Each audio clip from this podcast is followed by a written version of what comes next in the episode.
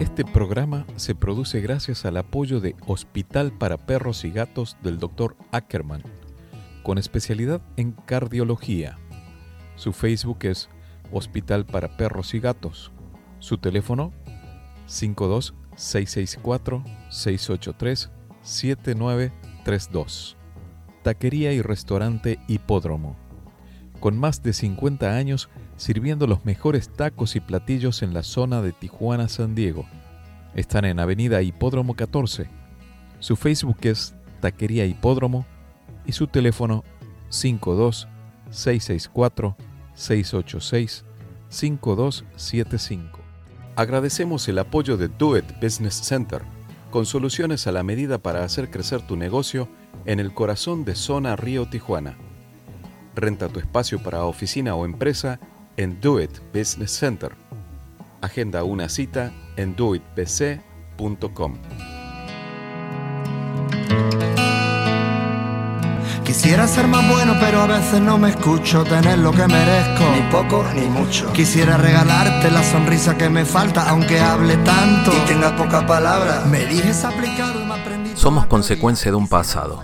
Somos consecuencia de lo que hemos visto y vivido en nuestra infancia en casa, con papá, con mamá, con el contexto en el cual hemos vivido.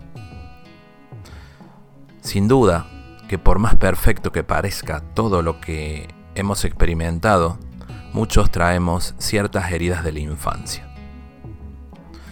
La autora canadiense Lizzie Bordeaux escribe en su libro Las cinco heridas que impiden ser uno mismo lo siguiente.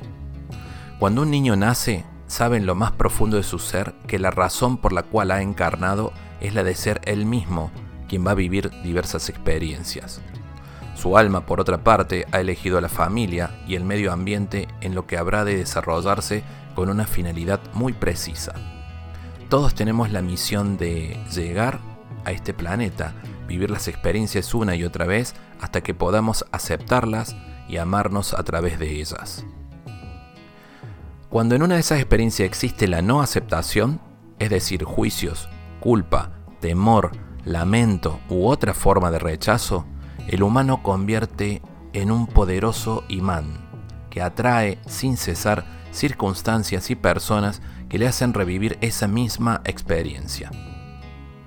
Hay quienes no solo reviven la misma experiencia muchas veces en el transcurso de su vida, sino que deben reencarnarse una y otra vez a fin de lograr aceptarla completamente. Hoy para hablar de eso se encuentra conmigo la psicóloga mexicana Laila Ortiz desde la ciudad de Ensenada, Baja California, México. Laila se hizo viral a través de un video en las redes donde habla de las cinco heridas que impiden ser uno mismo, centrada en este libro de la autora canadiense.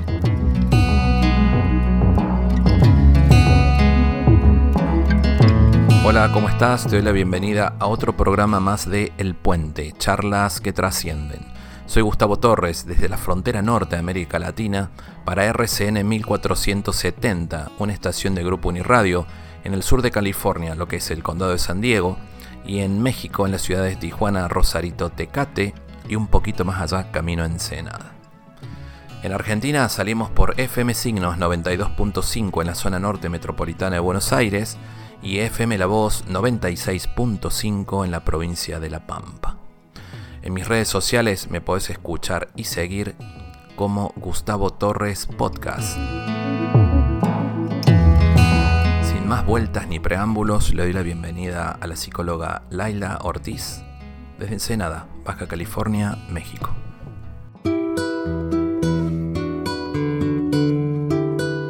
Bien, Gustavo, muchas gracias. Muy bien, pues muy honrada de, de, estar el día de hoy aquí contigo. Gracias por el tiempo. Contanos un poquito quién sos. Ok, vale. Eh, eh, soy originaria de la Ciudad de México, estudié psicología en la ciudad de Morelia y por hacer del destino me encuentro en Ensenada. Fui maestra a nivel universitario, impartiendo cátedra en varias universidades, entre ellas la Autónoma de Baja California, eh, durante 22 años en una universidad, 8 años en otra y así sucesivamente, ¿no? Tengo siendo psicoterapeuta desde hace 16 años, atendiendo jóvenes adultos y a su vez también parejas. Últimamente, a partir del COVID ya no, di ya no vi parejas. Eh, y tengo eh, mi base con la que me formaron a mí en la universidad fue en base en psicoanálisis y a su vez tengo una especialidad, tengo una maestría en terapia familiar y de pareja y actualmente me estoy entrenando en mindfulness y me estoy entrenando entrenando eh, eh, como terapeuta transpersonal. Una formación permanente, eso es lo importante, no parar nunca, ¿no? Exactamente. Aparte cuando te mueve la vocación y la pasión en todo esto. Laila, ¿cómo es esto de las heridas de la infancia? ¿Cuáles son? ¿Cómo se ven? ¿Cómo las reconocemos? Ok, eh, las heridas de la infancia son presentadas por primera vez en un libro de Liz Bourdeau, donde ella, a raíz de años de investigación, ella decide publicar este libro y habla de ciertas heridas de infancia que ella fue observando en sus pacientes y fue observando eh, en sus historias, en su manera de, desenvolverse, en su manera de ser, en su manera de actuar, en el día a día y fue, fue identificándolas. Pues ella plantea cinco heridas de infancia. La primera es abandono, rechazo, es traición, humillación e injusticia. ¿Cómo es esto del abandono que muchas veces nos cuesta ver, digamos? Ok, el abandono es esta sensación de no tener a nadie, de si la persona se va me voy a quedar sola, si la persona no está me no, no tengo a nadie. Las personas, cuando yo les pregunto a, mis pacientes en terapia, les, les pido que hagan una lista de deseos y una lista de miedos en la primera sesión para la siguiente sesión. Y en su gran mayoría a lo largo de todo este tiempo, una de las de los mayores miedos es estar solo. Miedo a la soledad. Miedo a la soledad y miedo a estar solo. Eh, el, temor a estar solo es terrible, el no tener a nadie, el no poder acudir con nadie, el sentirse desvalidos, el sentir que no son parte de algo o que no pertenecen, de cierta manera les genera muchísimo conflicto, ¿sabes? Entonces el abandono se genera por, los padres. Nosotros tenemos esta herida, como bien lo menciona Lisburgo, por los padres y la manera en la cual crecimos.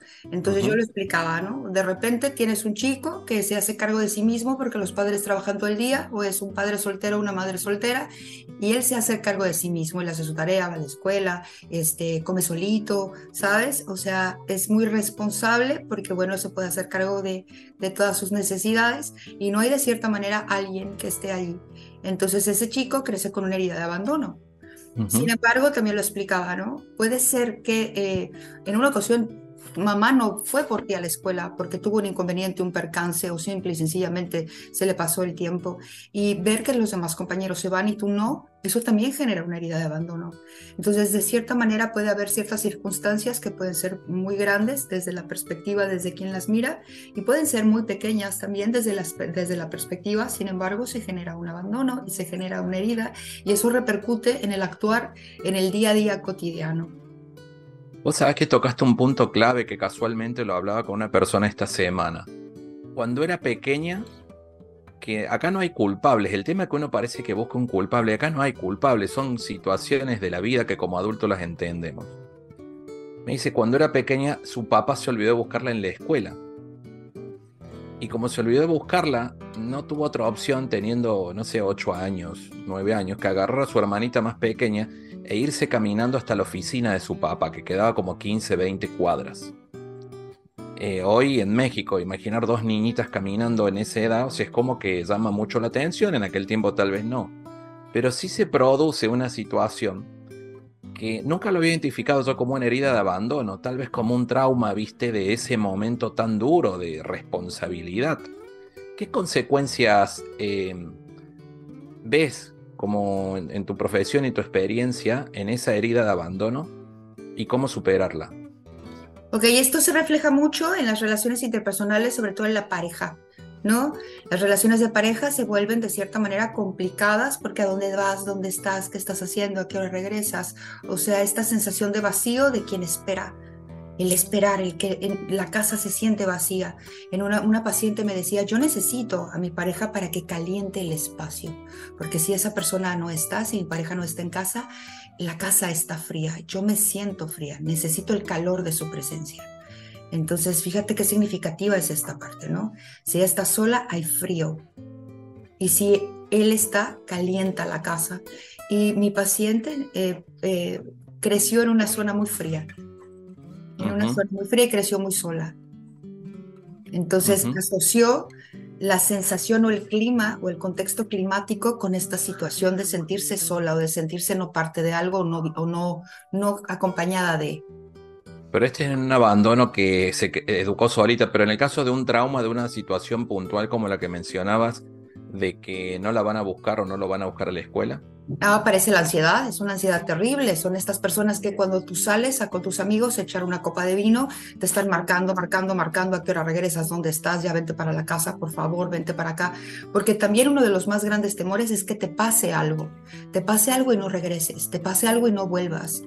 Entonces ahí, hay un ahí uno de los padres se fue.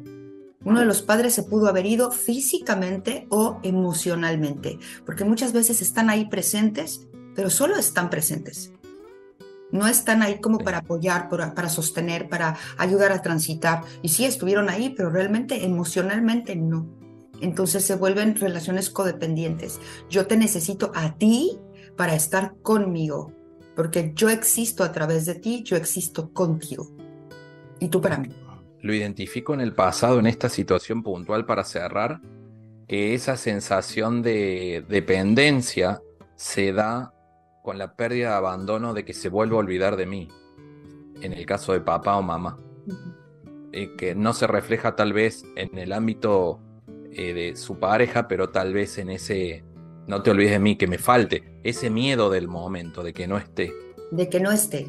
Y si esta relación llega a terminar, Gustavo, la persona se vuelve mal, se pone mal. No te vayas, no me dejes, no me abandones por favor, voy a cambiar, voy a ser diferente. Y son personas que piden y ruegan y van y se hacen presentes y marcan una, dos, tres, quince, setenta y cinco veces, porque efectivamente, como bien lo mencionas, tienen miedo de ser olvidados, tienen miedo de no, de no estar ahí, de que la persona no los piense. Y si no lo busco, ¿qué tal si ya me olvida? Y si no lo busco, ¿qué tal si no piensa en mí? Y si no lo busco, ¿qué tal si no, sabes? Pues es esta ansiedad, ¿no? De estar presente, de ser parte de, y obviamente la otra persona termina harta ¿no? Es como, vaya, o sea, déjame en paz, me, asfixia tanta necesidad de que yo esté, pues, ¿no? Y terminan, pues, obviamente separándose. Se transforma con codependencia. Sí. Esa ansiedad y esa dependencia, o no sé si llamarlo también codependencia, me imagino que lo centras en el tema de pareja por tu, tu trabajo en psicoterapia de pareja, ¿no? Pero también puede darse en todo el contexto entre amigos, familia, hijos y todo, ¿verdad? Este, estar pendiente de que la persona esté pendiente de uno. Claro, se puede dar entre madre e hijo, madre e hija, se puede dar entre amigos, se puede dar entre... Sí, claro, por supuesto, eso se traspola la mayoría de las relaciones interpersonales que puede tener la persona. Lo que no quiere es estar solo, entonces se vuelve dependiente de la presencia de los demás y se hace, pues vaya, como presente para estar ahí con ellos, pues, ¿no? Quiere ser parte de algo y se súper ofende si no es tomado en cuenta, si no lo invitan, si no está, es como, ah, ¿no? Es verdaderamente abrumador. Eh, la otra herida, el rechazo. ¿Cómo oh. sería esto la herida del rechazo? ¿Y qué eh, consecuencias tiene? Ok, el rechazo. El rechazo también lo generan, por supuesto, los padres, todas están generadas por los padres. El rechazo inclusive se ve en el cuerpo, ¿no? Liz señala que las heridas se ven en el cuerpo, el que es abandonado es como más rollizo, es como eh, ecto, meso, endo, es mesomorfo. ¿no? Es, me parece que es el mesomorfo, si me, si me equivoco en el biotipo pido una disculpa, pero tiene, más, tiene como más peso, pues, a diferencia del rechazado que tiene muchísimo menos peso. Una de las características es que son tan delgados que tienen la piel pegada al hueso, Gustavo. Los rechazados, gente que ha sido rechazada. Piel, exactamente, piel pegada al hueso, extremadamente delgados, en su mayoría se visten de negro, porque lo que quieren es desaparecer, lo que quieren es no ser vistos, porque una de las ideas inconscientes que tiene la persona que tiene que presenta esta herida es no merezco. No merezco. Entonces, antes de que tú me rechaces, me rechazo yo primero. Son personas que son huidizas, son más, la máscara del abandonado es la dependencia. Va a depender. Esa es su máscara. Cada herida tiene una máscara. la herida del abandonado es la dependencia. La herida del rechazado. Sí. La máscara, ajá, es la huida. ¿Me quieres? Me voy. No me quieres, también me voy. O sea, el, simple, eh, la simple situación en verse inmerso en una situación en donde probablemente pueda haber un rechazo, prefiero yo irme primero. Porque el rechazo es, como su nombre lo dice, pues es muy difícil de manejar. Entonces, ah, ah, entonces no se sienten merecedores de amor, de cariño, de, este, de un buen puesto, de nada. Entonces es como, no, no, no, no. Y cuando más enamorados se pueden sentir es cuando en ocasiones se vuelven más hostiles con la persona. Es, que es el miedo, ataque, el, miedo ataque o defensa, o huida, perdón, ataque o huida, deja la huida para ponerse en posición de ataque. Exacto, exacto. Entonces me ha tocado verlo, que buscan de cierta manera como lo que sea, lo que sea, lo que sea para huir. No, no, es que es demasiado atento, no, no, es que no me habló, es que no esto, no aquello, vámonos. No, no quieren eh, sentirse rechazados porque no lo saben manejar. Y eso es en general, no solamente con la pareja, puede ser en un trabajo, o sea, no voy a ir a pedir ese puesto, porque qué tal si me dicen que no. No voy a ir a pedir esto, qué tal si me dicen que no. O sea, no, se, no, no, se arriesgan, pues, de cierta manera, ¿no? Y bueno, es huida, huyen, son huidizos. Quien esté escuchando pareciera que esto torna, estamos etiquetando gente, pero te voy a decir que a qué punto vamos a ir cuando terminemos con las 5. Después tenemos la traición. Mm. ¿Cómo es la herida de la traición? Ok, y en este caso los padres se traicionaron entre ellos de cierta manera, o también los padres lo traicionaron a él, traicionaron al, al individuo. Eh, por ejemplo, en algo tan simple como si sacas buenas notas, te voy a llevar el, el, domingo al parque. Y llega el domingo y no te llevo. No te llevo porque hay algo más importante, porque no tengo ganas, porque no quiero, porque no me da la gana. Sin embargo, tú prometiste algo. Tú me dijiste, yo, yo lo cumplí, tú no lo cumpliste, eso es una traición. ¿Sabes?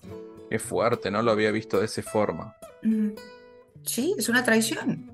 Entonces de repente tienes niños esperando al padre en la ventana que dice que van a ir por él y no van nunca y los ves varados en la ventana. Eso es traición. Entonces si, la, si la persona en la que más debería yo de confiar, que es mi padre o mi madre, me miente, no me, no, no me, da, no me da lo que yo necesito después de que, no, no lo que necesito, sino no me da lo que me prometió, ¿qué puedo pensar de la demás gente? Que la demás gente también me miente, que ¿cómo puedo confiar en los demás? ¿No? Por ejemplo, eh, es hipotético, ¿no? Hay papas uh, que hacen como que tienen una relación de pareja sin tenerla para que el niño no sufra una separación. Entonces hay papás, el papá va todas las noches, cena en familia y cuando el niño se duerme se va.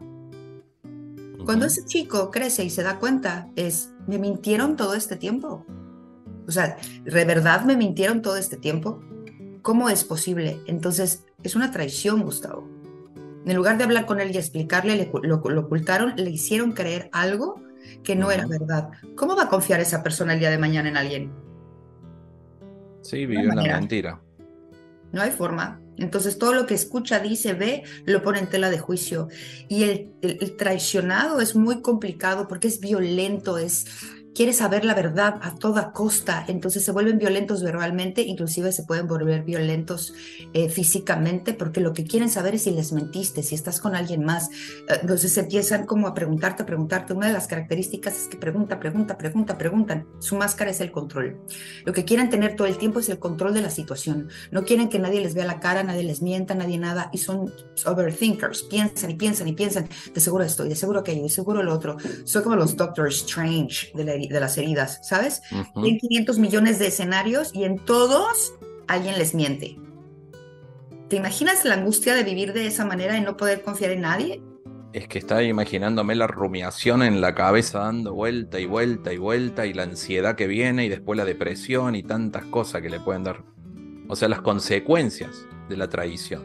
Exacto, y aparte en el cuerpo se ve porque la persona tiene la espalda muchísimo más ancha porque la traición es por la espalda, entonces la fortalecen. Es cuando se ve en, esta parte, ¿no? No lo digo yo, lo dice Liz, pues, ¿no?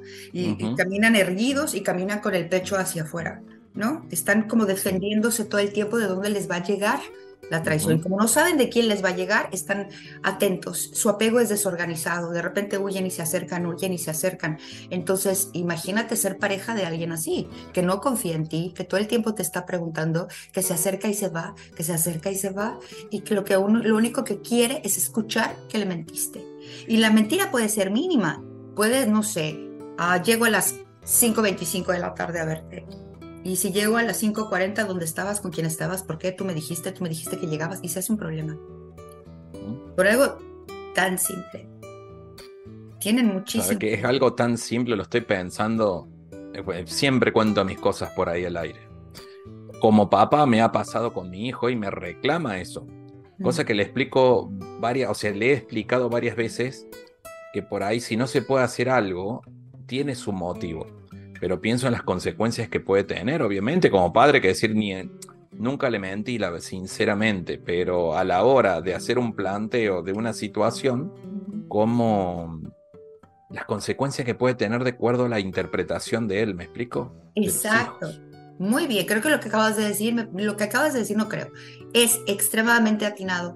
Tú eres responsable de lo que sale de tu boca, pero no eres responsable de cómo lo toma la otra persona. Y en el proceso comunicativo, la interpretación del mensaje puede tener 1525 variables porque depende de su personalidad, de sus emociones, del clima de ese momento, de su generación, de su cultura, de todo. Entonces, o sea, algo tan simple para ti, para mí, puede ser algo específico y algo para otra persona puede ser algo enorme, gigantesco. Entonces, imagínate ir por la vida caminando sobre cascarones de huevos sin hacer ruido para no generarle una herida a tu hijo. No es posible, pues. No, No, es no, no, posible. claro. Yo en una ocasión escuché una frase que me gustó un montón que decía, no quiere usted traumar a un hijo, no lo tenga. No hay manera, no hay forma. ¿Sabes? Sí, sí, sí, No totalmente. No existe el manual perfecto para, No. para educar un hijo. No, no, y así fueras un padre perfecto, qué miedo, porque de todos modos e- eso no es real. Ajá, eso no es real. Entonces imagínate la consecuencia de crecer en un entorno perfecto como si estuvieran atorados en un comercial de detergente todos todo el tiempo sería Un globo que se está inflando. Llega el momento que eso va a salir. La cuarta no la tengo anotada, la cuarta y la Ok, quinta. humillación, Humillación. ¿Y la otra cuál es? injusticia. Humillación, ok. ¿Cómo sería la de humillación? Oh, no, ok, la humillación es tú me das vergüenza. Tú me avergüenzas. Tú sacaste una mala nota y yo tuve que ir a recoger la, tu boleta a la junta y todos los papás se felicitaban entre ellos porque todos ellos habían sacado muy buena calificación y yo me moría de la vergüenza de saber que tengo un hijo que no, que no es, que es un bruto, ¿no? Porque no tiene buenas calificaciones. Entonces, eh, que te volteen a ver en una reunión donde hay varias personas más y te volteen a ver con vergüenza, como diciendo, cállate, ¿qué estás haciendo? Vete para allá, quítate. Sí, o moviendo la cabeza. Ajá. la gestualidad. Sí, la- el gesto, el lenguaje no verbal. Eh, vas a salir vestido así, ¿cómo es posible que, qué tonto estás? ¿No? Qué tonto. Qué bárbaro. ¿Por qué, por qué me castiga Dios con una hija tan bruta? Por ejemplo, o tan fea, porque hay papás y madres que les dicen cosas horribles a sus hijos, ¿sabes? Espantosas. Quítate pare-. La vida parece- me castigó con un hijo como tú. Sí, parece mentira eh, esto que estamos hablando, pero es real, es una realidad que sucede y como que hay papás que aman a sus hijos como hay papás que no. Mm. También esa es una verdad. Porque hay una cultura en la cual hemos crecido en donde tenemos, estamos obligados a amar a nuestros hijos.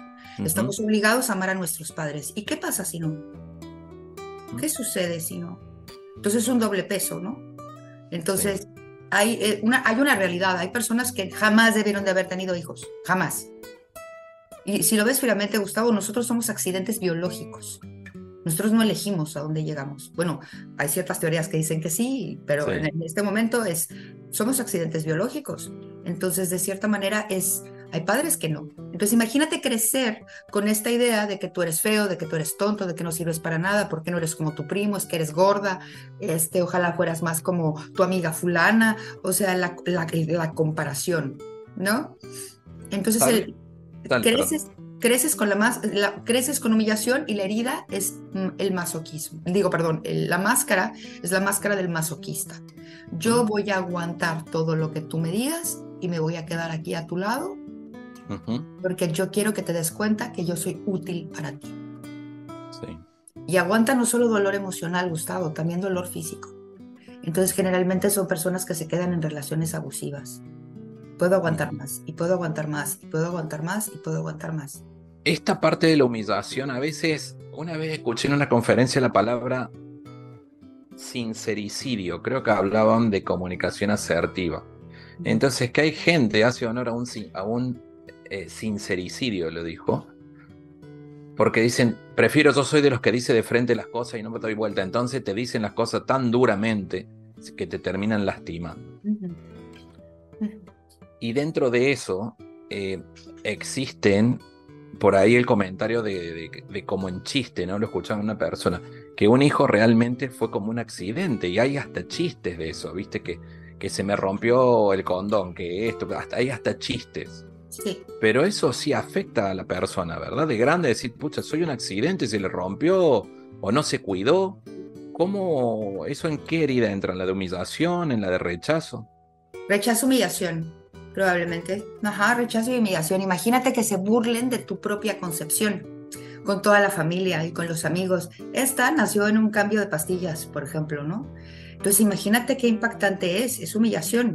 Aparte no, eras, no estabas esperada, no, no, no te estábamos esperando, no fuiste planeado. Entonces probablemente hubieron ciertas acciones o ciertas conductas que le hicieron sentir al chico que no era querido cuando llegó en ese momento a la familia. Hay personas que inclusive a mí me han dicho, si mi mamá me dijera que soy adoptada, si mi mamá me dijera que no, es mi mamá, entendería muchas cosas, ¿no? Entendería, sería más fácil para mí sanar pero que mamá me trate de esa forma, me trate de esa manera, me, hace cortocircuito en la cabeza, porque también tenemos un estigma hacia los padres. Nosotros crecemos pensando que los padres tienen que ser buenos, bondadosos, cariñosos, encantadores, con gran escucha, etcétera, porque les damos esa etiqueta, Gustavo. La bronca es que no los hemos visto como Carlos o como Luis o como Cecilia o como Claudia y solamente los vemos desde el juicio como padres y crecemos viendo en el estigma de, no sé si quieres hablar de Hollywood, ¿no? Que tenemos estas madres encantadoras, maravillosas, lindas, o padres que están ahí, ¿sabes? Sí, Entonces, de repente no tenerlos es abrumador. Sin embargo, si te vas a los cuentos de los hermanos Grimm, pues no hay como para dónde hacerse. La mayoría de ellos tienen madrastras malvadas y brujas complicadas, ¿no? Sí, sí, Entonces, sí ¿Qué pasa cuando mamá se convierte en la bruja? ¿Y qué pasa cuando es el hada madrina? Hay un libro de Bruno Bettelheim que habla del psicoanálisis de los cuentos de hadas, que es una joya. Y te, escudriña y te analiza psicológicamente, psicoanalíticamente, perdón, todos los cuentos de hadas de los hermanos Grimm, e inclusive el de Caperucita, que no es de ellos, ¿no? Te explica muchas cosas. Entonces, y la intención de por qué se hacían estos cuentos en esa época también, ¿no? Los padres no eran amorosos, ni encantadores, ni divinos, ni este, mágicos, ¿no? Esto es una cultura a partir del posmodernismo, a mí me parece, ¿no? Alguien por ahí dirá que no y se puede, me puede decir, no, no, no, no es así, sin embargo, a partir del, de la época del romanticismo, de hecho, ¿no? Empieza como esta parte de la pareja, los hijos, la familia, etcétera. Y ya en la cuestión posmoderna, pues ya tiene muchas variantes. Sin embargo, en el romanticismo es cuando se genera toda esta idea preconcebida de cómo se debería de ser, ¿no? ¿Cómo se llama el libro? Eh, Psicoanálisis de los cuentos de hadas de Bruno Bettelheim. Sí, incluso esto que estás mencionando es tan reciente como que los divorcios se empezaron a ver más en la época de los 80. Antes era muy difícil ver una pareja que se divorciaba y todo esto. Eh, decíamos esto de la humillación y la injusticia, ¿cómo se vería reflejada? Ok, entonces humillación, su máscara es el masoquista y la injusticia, a diferencia del, del chico que fue abandonado, rechazado, el chico que fue traicionado y por último el que fue avergonzado. El injusto lo, eh, lo, lo, entrenaron para la vida, Gustavo. Tú tienes que hacer, tú tienes que ir, tú tienes que ser el mejor, tú tienes que sacar 10, tú tienes que ser perfecto. Y, tiene, y logro tras logro, logro tras logro. Por ejemplo, lo vemos con estos chicos que desde pequeños se vuelven en deportistas de alto rendimiento. Sí. tienes que ganar y tienes que lograrlo y tienes que hacerlo y tienes que hacer lo otro. Y es, es como una competencia constante la vida. Y tienes que ser perfecto aparte, porque todo lo que tienes que hacer lo tienes que hacer bien, porque si mejor no lo hagas. Y viene como la ceja levantada del padre o de la madre de, mm, esto no está perfecto, lo pudiste haber hecho mejor. Sí lo hiciste bien, pero pues no hay una satisfacción por parte de los padres.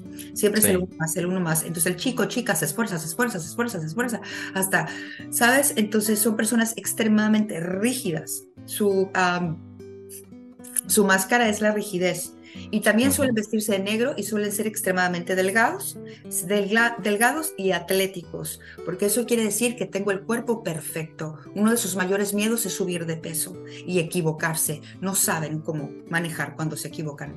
les da miedo equivocarse. Sin embargo, son muy aventados, son muy entrones. Es, a diferencia del rechazado que no, el, el, justo va, ¿no? El injusto es, yo quiero ese puesto, yo lo voy a hacer, yo lo voy a lograr. Entonces, generalmente son personas muy exitosas, sin embargo, muy insatisfechas. No saben descansar, no saben aceptar un halago, no, no reconocen que hicieron bien las cosas porque hay una crítica y un juicio constante. Lo pude haber hecho mejor, es que lo hice mal, es que yo no soy la pareja adecuada para ti, porque tú mereces a alguien muchísimo mejor. Este hecho, o sea, cuando la, se equivocan o la riegan y empiezan a poner muchos pretextos, su rigidez no les permite salirse de su, de su, de la caja, pues.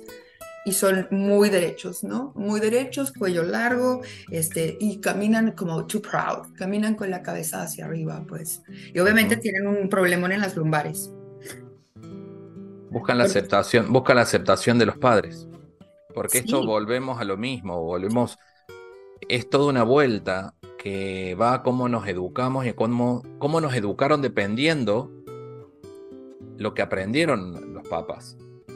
O sea, cada uno, digamos, no sé si es una proyección la palabra, pero si te exijo en el tema de la injusticia es porque para mí la mejor forma de educar es presionando que des lo mejor.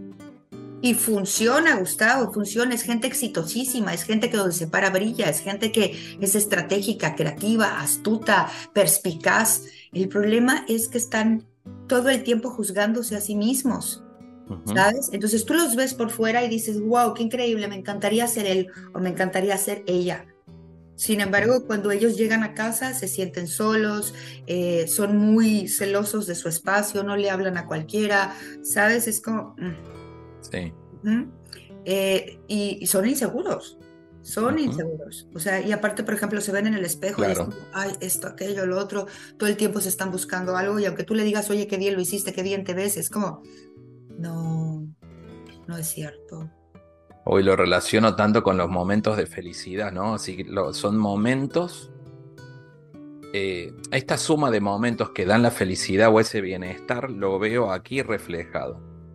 De que si no me veo bien, no valgo para pasarla bien, tal vez. O si no doy el resultado, no soy merecedor, también se empieza como a mezclar. Por supuesto, excelente observación. Al injusto le cuesta mucho trabajo descansar. No merece descansar. No lo merezco. Tengo que probar 24/7 que lo que tengo lo tengo y tengo que hacer más y tengo que hacer un extra y tengo que ser perfecto. Y pues el perfeccionismo es abrumador.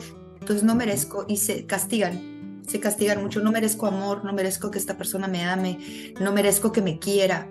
¿No? También. Sí, sí, sí no lo merezco porque no he hecho lo perfecto, porque soy tan imperfecta y no lo he hecho tan bien que no te merezco. Entonces no. Entonces se puede confundir mucho con el rechazado, pero ten en cuenta que el rechazado lo que le tiene miedo es al rechazo. Y el, el rígido, el injusto, lo que le tiene miedo es a no ser perfecta para esa persona. Cuando se da cuenta que no es perfecta, por ejemplo, que haya una discusión de pareja y que esta persona le diga al injusto, a mí me gustaría que hablaras más de tus emociones. Eh, mejor quémalo en leña verde, mejor quémalo, mejor sácalo a la calle, mejor dile que ya no quieres verlo. El pedirle al injusto que hable de sus emociones es bloquearlo. No sabe cómo hablar de ellas, no sabe cómo sentirlas, no sabe cómo expresarlas. Entonces, cuando tú le dices, pero dime qué piensas, dime qué sientes, no tiene nada en la cabeza, ni siquiera puede juntar dos sílabas. ¿Por qué es eso? Porque no le permitieron expresar sus emociones. Es, no llores, no te enojes, porque las emociones son imperfectas, desorganizan la conducta, Gustavo. Tú siempre tienes que estar estoico, bien, seguro, pararte y verte como si no te despeinara nada. Hoy somos una mezcla de todo, Laila. Estoy pensando, somos una mezcla de todo. El título de este programa em, hablaba de que es este, este amor que he heredado. Este amor que he heredado lo vinculo con el tema que tenés mucha experiencia en terapia de pareja. Y me imagino que cuando llegan las parejas y vienen, ya de por sí, muchos a lo mejor, a mí me encanta comprender la parte del, de un genograma, ¿no? Para ver de dónde heredamos, a lo mejor, no, no las emociones, sino las conductas aprendidas de nuestros padres, de nuestros bisabuelos y todo por ahí. Sin embargo, dentro de esas conductas aprendidas que heredamos y aceptamos por una cuestión de lealtad, nos encontramos con, el resultado de estas heridas, de todas, abandono, rechazo, traición, humillación, injusticia. Recién mencionabas esto de la injusticia y claro, te sale, pienso, como un mecanismo de defensa y el miedo a darme vuelta y encontrarme con mi propio pasado que fue injusto. Y aparte, el injusto justifica a sus padres. Claro, por supuesto, como querían lo mejor para mí, querían que fuera exitoso y me, o sea, no logra, no logra ver esta parte, le causa mucho conflicto también. Entonces, generalmente él dice, yo tuve padres maravillosos, increíbles, fabulosos, únicos, irrepetibles. No logra como, como voltear a ver esta parte, ¿no? No lo logra. Le cuesta mucho trabajo darse cuenta que sus padres se equivocaron. No, hombre, ¿cómo crees? Si yo crecí con dos con, padres que se equivocaron, entonces yo soy imperfecto. No puedo permitirlo. No quiero permitir esa parte. La culpa, te carga la, te carga la culpa. Sí, Oh, claro, muy culpable se siente la mayor parte del tiempo. Inclusive se siente culpable de que lo quieran. El injusto es muy complicado. Se siente culpable de que lo quieran. Por ejemplo, el injusto, si sabe que va a llegar tarde a una fiesta, prefiere no ir que llegar tarde. Entonces mejor no voy. Porque qué vergüenza ser impuntual. Entonces prefiero no ir. Prefiero cancelar una clase que llegar tarde. A ese es el nivel. Somos una licuadora de emociones todos. Porque tratamos como, si uno trata de etiquetar, hablo, siempre hablo yo en plural y me incluso. Tratamos de pensar si soy abandonado, si soy rechazado, si, soy, si me traicionaron, me humillaron y hubo injusticia en mí. Y creo que somos una mezcla de todo. El tema es cuál fue el momento en donde se dio esa, esa emoción y qué tanto nos marcó. Exacto. ¿En qué momento es a veces muy complicado? Tienes que ir muy profundo para saber en qué momento se fisuró, en qué momento eso... Sin embargo, en ocasiones es tanto, es tanto, tanto, tanto, que no sabes ni quién fue, ¿sabes? Ni en qué momento fue. Pudo haber sido todo, todo, y todos tenemos todas las heridas, pero hay una herida más marcada y hay heridas que se combinan y los apegos se vuelven complejos. O sea, imagínate un rechazado con herida de abandono, donde tiene un, tiene, un, tiene miedo al rechazo, pero tiene miedo a ser abandonado. Entonces se vuelve dependiente y huidizo. Imagínate lo psicotizante que puede llegar a ser en la cabeza de esa persona. O sea, me quiero ir, pero no quiero que la otra persona se vaya. Pero yo sí me quiero ir, pero tú no te vayas. Entonces imagínate para la persona que esté involucrada con esa persona específicamente, ¿no? Traición y humillación traición e injusticia son muy complejas, ¿no? Los tipos de apego también, ¿no? Apego desorganizado, apego evitativo, apego ansioso. Recién mencionábamos que el tema de abandono por ahí estamos un poquito como con sobrepeso, tal vez, más así, esa era la palabra que se identificaba y tratamos de... Redonditos. redonditos. la de rechazo, más bien delgados, escondidos, con capucha en la cabeza y todo eso, que no me vean la de traición siempre erguido a la defensiva, de humillación e injusticia, ¿cómo es la, con, Ok, humillación tiene el cuerpo del triángulo invertido, es más ancho de aquí, tiene, también tiene, puede tener sobrepeso y tiene las extremidades muy delgadas. Tiene cuerpo de triángulo invertido y no se sabe vestir generalmente, Gustavo. Puede utilizar una camisa floreada hawaiana con pantalones skinny entonces eso va a provocar que la gente se burle de él porque viene mal vestido, porque el, humillado busca ser humillado. Ajá. Y ¿Para ser aceptado?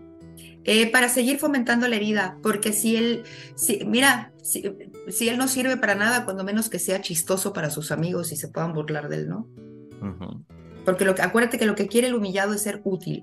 Y el injusto eh, va, a ser atlético y delgado son esas personas que van al gimnasio sin exagerar. Acuérdate que el traicionado va a ir a levantar para hacer una espalda gigante como el de un orangután. Sin embargo, lo que va a buscar el injusto es tener un cuerpo simétricamente casi perfecto. El injusto puede llegar hasta operarse en, en medicina estética para tener el cuerpo perfecto. Entonces son delgados, porque ser obeso o con sobrepeso no es ser aceptado, ¿estás de acuerdo? Generalmente se visten de negro y a diferencia del rechazado que quiere desaparecer, se viste de negro porque es elegante. ¿Ok? Y aparte son personas elegantes. Suelen ser elegantes porque está, la postura, están erguidas. Estoy tratando de comprender todo esto para unirlo en la parte sistémica. Estás eh, especializándote en, en transpersonal, en mindfulness. Ahora también se está hablando mucho del bodyfulness, también para saber escuchar nuestro cuerpo, ¿no? La escucha cardíaca, que es muy importante.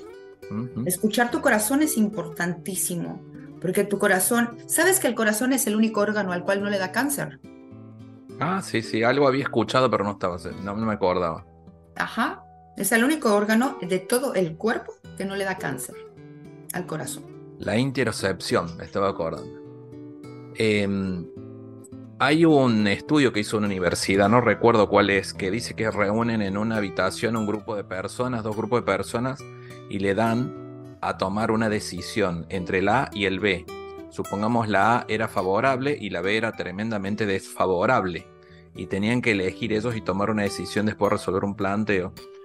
Y, y según los estudios que hizo esta universidad y todos los cablecitos que tenían puesto por todos lados, leía que el corazón de los que tomaron la buena decisión tuvo una variación en sus latidos mm. que lo detectó el, el electrocardiograma, ¿no? Pero la persona tal vez no, no lo alcanzó a escuchar. Pero decía, con esto, ¿qué nos lleva? A escuchar nuestro corazón. Más que como el músculo que late, con eso que es la intuición, ¿no?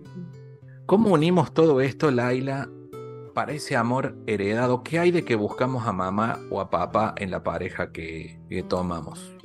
Mira Freud, mira, Freud lo decía en el complejo de Edipo, buscamos a nuestros padres en nuestra pareja, porque son nuestras, nuestras primeras figuras de amor, las introyectamos, relaciones objetales, les decía Melanie Klein, entonces buscamos algo lo que conocemos, ¿sabes? Entonces, si lo unes con el, el complejo de Edipo y te vas al contexto sistémico, el amor que heredamos es complejo. Por ejemplo, si yo tengo, es un ejemplo hipotético, si yo tengo una bisabuela que no tuvo pareja y tengo una abuela que no tuvo pareja y tengo una madre que no tiene pareja y las tres tienen herida de injusticia, ¿qué crees que voy a tener yo? Injusticia y voy a estar sola. Y si yo vuelto a ver esas mujeres y las veo solas, yo las traiciono si tengo pareja. Yo las traiciono si soy feliz en pareja. Ellas no lo fueron. Por más perfectas que hayan sido. Entonces yo no soy merecedora de tener una pareja, no soy merecedora de que alguien me quiera, no soy merecedora de que alguien se preocupe por mí, porque ellas fueron muy buenas, ¿no? Salieron adelante solas, no necesitaron a un hombre, ¿sabes? De cierta manera, un contexto hasta misógino, pues. O sea, no necesitan a nadie, se vuelven como cabeza de, de, familia, matriarcas, no necesitan a nadie, no quieren una pareja, no esto, no aquello, no lo otro, sus relaciones de pareja muy complicadas o truncas o fracasadas. Entonces, ¿qué crees que le va a pasar a esa chica? Pues no merece una relación de pareja y está destinada a estar sola por el sistema, porque lo voltea a ver esas mujeres y se da cuenta que pudieron haberlo hecho sin alguien, sin un hombre a su lado y si tiene ella un hombre a su lado y es feliz, las traiciona. Y si te... Claro, claro traiciona su sistema familiar, es una cuestión de, Es desleal, digamos. Sí, desleal. Se siente desleal si hace eso. ¿Qué pensás de... de la frase de que a veces se vale ser desleal si es por tu felicidad? En este ejemplo que te di de mujeres sí, injustas. Sí, en los, sistemas, en los sistemas familiares, porque a veces uno, yo llego a terapia con vos, o una persona llega a terapia con vos, y te plantea, y vos reconoces que es una costumbre, un aprendizaje de generación en generación que está teniendo. Pero la persona si cambia su forma de pensar, si cambia ese legado familiar que le hace pertenecer, se siente muy mal porque está traicionando a su mamá, a su papá, a su abuelo, a su abuela, ¿me explico? ¿Qué, qué pensás referente a esto? ¿Cómo trabajarlo? Ok, me estás hablando de las lealtades invisibles, ¿ok? Las lealtades invisibles en el sistema. Es hacerle entender a esa persona que si ella es feliz, pues es su felicidad. Y si ella quiere hacerlo puede hacerlo y que puede agradecer todo el aprendizaje y todo lo que su sistema le dio, sin embargo, ya no le sirve en este momento porque el deseo cambió, ¿no? La idea cambió. Yo sí quiero tener una pareja, yo no quiero envejecer sola, yo no quiero estar eh, siendo fuerte 24/7, me gustaría poder recargarme en alguien. Entonces, esta parte que me dices, en ocasiones es positivo, sano ser desleal a esa lealtad invisible generada en el sistema con tal de ser feliz. Sí, claro, por supuesto. Adelante. La bronca es que si esa mujer tiene herida de injusticia, viene de mujeres traicionadas, entonces eso cambia. Entonces hay que trabajar con la lealtad al sistema, con las creencias limitantes y con las heridas de infancia de la persona. Entonces se vuelve un trabajo multidisciplinario, profundo, ¿sabes? Es profundo. Entonces tocas, vas, vas, vas bajando, bajando, bajando, bajando, hasta que tocas esa parte donde la persona dice, ah", y tiene la oportunidad de hacerlo o no. Porque como psicoterapeuta o terapeuta, tú no puedes obligar a un paciente a hacer algo que no quiere. No la puedes obligar a trabajar algo que no quiere. Es que quiere trabajar tu paciente, que quiere trabajar tu cliente. Y a es una decisión de cada uno. Lo que sucede es que muchas veces es como el de la herida de injusticia, es que lo, lo veo muy reflejado en esto, ¿no? Porque una vez que tenés enfrente la situación que te complicó este presente, la tenés que enfrentar. Y por ahí tenemos miedo a enfrentarla. Hace poco decía una persona que qué duro que es hacer terapia. ¿Por qué es duro? Porque te hacen ver cosas que, que no tenía ganas de ver, que no quería, que no sabía. Tal vez prefería estar sin saberlas a reconocerlas. Porque una vez que las reconociste, ahí las tenés. Sin embargo, tienes que sanarlas, porque ¿de qué sirve reconocerlas y verlas si no haces nada con ellas? ¿Sabes? El problema es que somos personas, somos seres que le tenemos mucho miedo al cambio, Gustavo. Entonces tenemos miedo de cambiar, tenemos miedo de que las cosas no sean como estamos acostumbrados a que sean. Entonces la terapia te cambia, porque ya te diste cuenta de algo bueno que vas a hacer. No puedes seguir viviendo así. ¿Sabes? Sí, sí. Por ejemplo, este caso que te digo de las mujeres solas, yo tuve un caso así.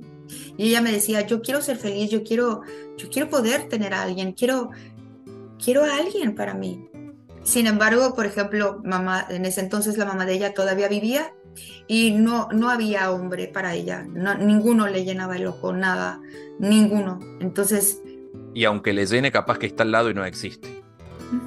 Digamos si está con alguien. Exacto, entonces lo que ella hacía era, eh, empezó a salir con un chico y no le dijo nada a su mamá, no le platicó, no le contó, no le dijo nada. Y en una ocasión estuvo muy curioso porque ella me dijo que su mamá le dijo, me siento tan orgullosa de ti que no necesitas a nadie. Fíjate la consigna. Ajá. Hoy una manipulación total. O sea, estoy tan orgullosa de ti que no necesitas a nadie, ni a mí, ni al ni una pareja. Así es. Así es. En cierta forma, en realidad, hay parte que creo que todos solos, hombre o mujer, tienen la capacidad de individual de salir adelante pero sabemos que necesitamos a alguien. Somos seres sociales. Exacto. Y por ejemplo, el rechazado y el injusto no cuentan sus problemas. Solamente son muy selectivos. No cuentan sus problemas porque sienten que molestan. ¿Y el abandonado y el de traición? Oh, el abandonado le cuenta a todo el mundo, es víctima, acuérdate. Ay, me hizo, me dijo, me dio, me pasó. Son súper víctimas. Son muy. La gente les hace. Toda la gente les hace. Ajá. Y el traicionado cuando habla es para dejar mal al otro. Mi ex esposa me hizo, mi, mi, mamá me hizo, mi hermana me hizo, pero es para dejarlos mal. Ellos no son víctimas, ellos son como, como verdugos, ¿sabes? Como es diferente. Sí, sí, sí. La forma de contarlo es distinto. Para dejar mal al otro. Para dejar, el traicionado deja mal al otro. El abandonado es, ay, pobrecito de mí, me pasó y me victimizo. ¿No? Sí. Este, en esta ensalada de conceptos y esta charla tan linda, o sea, es que ah, nos centramos en, pareja ahora, en, esto de las heridas de abandono, de las heridas de, infancia. infancia. pero lo veo muy reflejado a esto en, los, en las empresas. con los malos jefes, el tema Oh. de la traición. Sí, O sea, es el tema cuando ya es dejar mal al otro, digamos, y a la vez la inseguridad, en donde más se refleja. sí. Y el si heridas de- si sí. heridas de infancia y empresa, eso es un temazo, ¿no? hoy lo tenemos que desarrollar. ¿Cómo se reflejaría eso, por ejemplo? Sí, claro. Este, eh, porque lo identifico yo en el liderazgo, el tema de la traición, sobre todo el tema de los líderes. Creo que gran parte de los, de los psicométricos, por quién diría, o las, o las entrevistas que uno tiene al principio, es tan importante lo que es todo esto del pasado. El otro día hablaba con un, con un ingeniero y me dice, tengo, está, está postulándose para, una para un puesto de, de liderazgo, de supervisión. Y, y hablábamos con otra persona y decir, no tiene experiencia, tiene mucha capacidad, mucha aptitud, mucha actitud, pero no tiene experiencia. Pero fue el segundo de cinco hermanos Mm, en un, en un contexto familiar muy bueno, tal vez, o sea, está acostumbrado a negociar absolutamente con todos.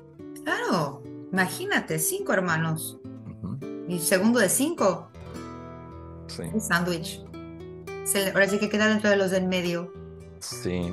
Sí. Para, para cerrar, Laila, ¿cómo podemos conceptualizar todo esto y la importancia de ver las heridas de abandono y sobre todo lo que implica una vez que reunimos y, y buscamos sanar todas nuestras heridas de abandono y la importancia en la formación de una familia, en, la se- en tu nueva tribu, ¿no? Porque muchas veces tenemos nuestra tribu, papá, mamá, el contexto familiar en medida que crecemos y ya vas a formar su familia, su nueva tribu, te traes todas estas heridas. Y las heredas, ¿no? Es Así uno de es. los legados.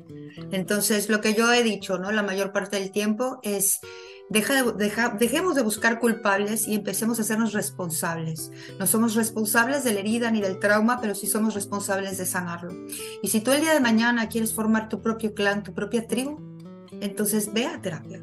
Trabaja esta parte. Si ya tienes hijos y ya te diste cuenta de esta situación, ve a terapia. ¿No? La salud mental eh, tiene que normalizarse, ya se está normalizando, está siendo de cierta manera canasta, canasta básica. No solamente la salud física o la salud financiera, sino también la salud mental es importante, es básica, porque te hace darte cuenta de qué estás haciendo, cuáles son tus patrones, eh, por qué todo el tiempo estás haciendo lo mismo, ¿sabes? En ocasiones en diferente situación, diferente persona, mismo patrón, otra vez lo mismo, otra vez lo mismo. Lo que sí es que la vida, te el inconsciente, te va a llevar a la misma situación, ¿sabes? Ujú, Te va a sí. llevar al mismo, al mismo patrón, vaya, una y otra vez hasta que lo veas y lo resuelvas.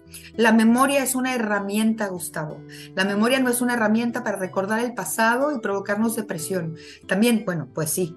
Sí. Sin embargo, la- la- la- una, es, una, es una herramienta evolutiva. La memoria es para que dejemos de hacer la misma cosa una y otra vez, esperando resultados diferentes. El problema es que estamos tan heridos, el problema es que estamos tan traumados, el problema es que yo quiero que esa persona se quede, yo quiero que esa persona no me rechace, yo necesito sentirme amada por alguien, yo no quiero soportar más dolor, no quiero más vergüenza y no quiero que alguien me mienta, que me involucro en situaciones en las que provoco eso una y otra vez, una y otra vez, una y otra vez. Es un cuento de nunca acabar. Hasta que haces consciente esta parte, entonces viene la oportunidad de ver otro panorama, otro horizonte y poder lograr un cambio que no solamente te sane a ti. Eh, dentro de la terapia sistémica o dentro del contexto sistémico, la persona que decida ir a terapia sana tres generaciones arriba y tres generaciones abajo, porque sanas a tus ancestros y tomas de ellos lo positivo y agradeces lo que ya no necesitas y sanas tres generaciones abajo porque les abres un diferente camino y eres la oveja negra. ¿Cómo entra esta mística que sanas tres generaciones para atrás que ya no están? Ok. Esta mística es, si yo acepto lo que mamá me dio y acepto lo que mi abuela me dio y acepto lo que mi bisabuela me dio y lo que me ha servido hasta este momento y las vuelto a ver y lo agradezco, las sano en mí. Las sano en mí, porque probablemente ellas tres ya no vivan, Sí, pero las sano en mí y si están sanadas en mí, yo genero un cambio que paso a la siguiente generación y esa generación a la siguiente y a la siguiente. Porque yo abro un camino diferente, porque no tengo por qué estar sola, porque yo quiero estar con alguien, porque no tengo por qué ser víctima de nadie, porque no tengo por qué sentirme mal por ser rechazada. Al contrario, no me quieres, perfecto, yo sí me amo a mí misma, el rechazado se rechaza a sí mismo. Es una cuestión de percepción. Entonces, imagínate qué, qué lindo sería esto, porque logras un cambio en el mindset y el mensaje, el discurso, la actitud, el modo de vida cambia. Imagina una persona que no diga, que no diga te quiero. Tengo miedo de decirte te quiero porque tengo miedo al rechazo. Tengo miedo de decirte te quiero porque no sé, explica- no sé eh, este, exponer mis emociones. Tengo miedo de decir te quiero porque tengo miedo a que me traiciones y me mientas y me pongas el cuerno o, o te vayas con... O tengo miedo de decirte te quiero y me abandones. O que tengo miedo de decir te quiero y que te burles de mí. Hay gente que no te lo dice porque tiene miedo de que te rías. Imagínate decir te quiero con todo el amor, con toda la seguridad, con toda la... con todo el amor. Pero cuánta gente hay que te olvidas de eso en cierta medida porque vivís tan rápido el día a día y entra en una, en una vorágine de costumbre que mm, suena, yo siempre digo, más allá del romanticismo, esto no es romantizar algo, sino cuando hacemos un alto para preguntar cómo estás o preguntar si sos feliz conmigo. O pregúntame si soy feliz con vos. ¿Me explico? Ese tipo de no nos damos el tiempo o tenemos miedo de preguntarlo. Sí, porque probablemente tienes miedo a la respuesta, no a la pregunta, a la respuesta. Porque cuando tú preguntas, ¿me quiere? Tienes miedo a preguntar, ¿me quieres? Es porque tú sabes que la persona ya no te quiere. Ah, Walter Rizzo decía, también lo decía Jodorowsky, pero te voy a citar a Walter Rizzo. Cuando las personas llegan y preguntan, ¿estoy con la persona correcta? Probablemente no. Probablemente no estás con la persona correcta, porque si No te lo pensamiento- Exacto.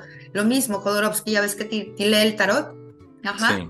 Vengo a ver si estoy con mi alma gemela. Dios santo, no estás con tu alma gemela. Eso se siente, eso se sabe.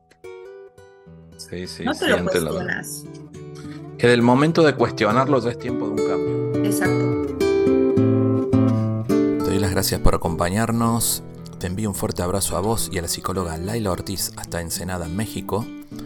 Invitándote a que me sigas en mis redes, Spotify e Instagram, donde me encontrás como Gustavo Torres Podcast y están los más de 130 episodios.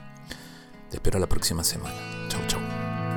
Quisiera ser más bueno, pero a veces no me escucho tener lo que merezco. Ni poco ni mucho. Quisiera regalarte la sonrisa que me falta, aunque hable tanto. Y tenga poca palabra. Me dijes aplicado y me aprendí toda la teoría. Quisiera no fallarte. Te lo juro por mi vida. Menuda tontería, mi vida que no es mía. La vida es solo un préstamo que dura un par de días. Me dije si me caigo. Me sacudo y me levanto, pero hay días, créeme, que cuesta contener el llanto. Quisiera ser tu hombro, Tu escudo, tu alegría. y no ser el empuje de la que te pincha. Y aunque a veces no conozca el que era antes, Intento no olvidar lo importante.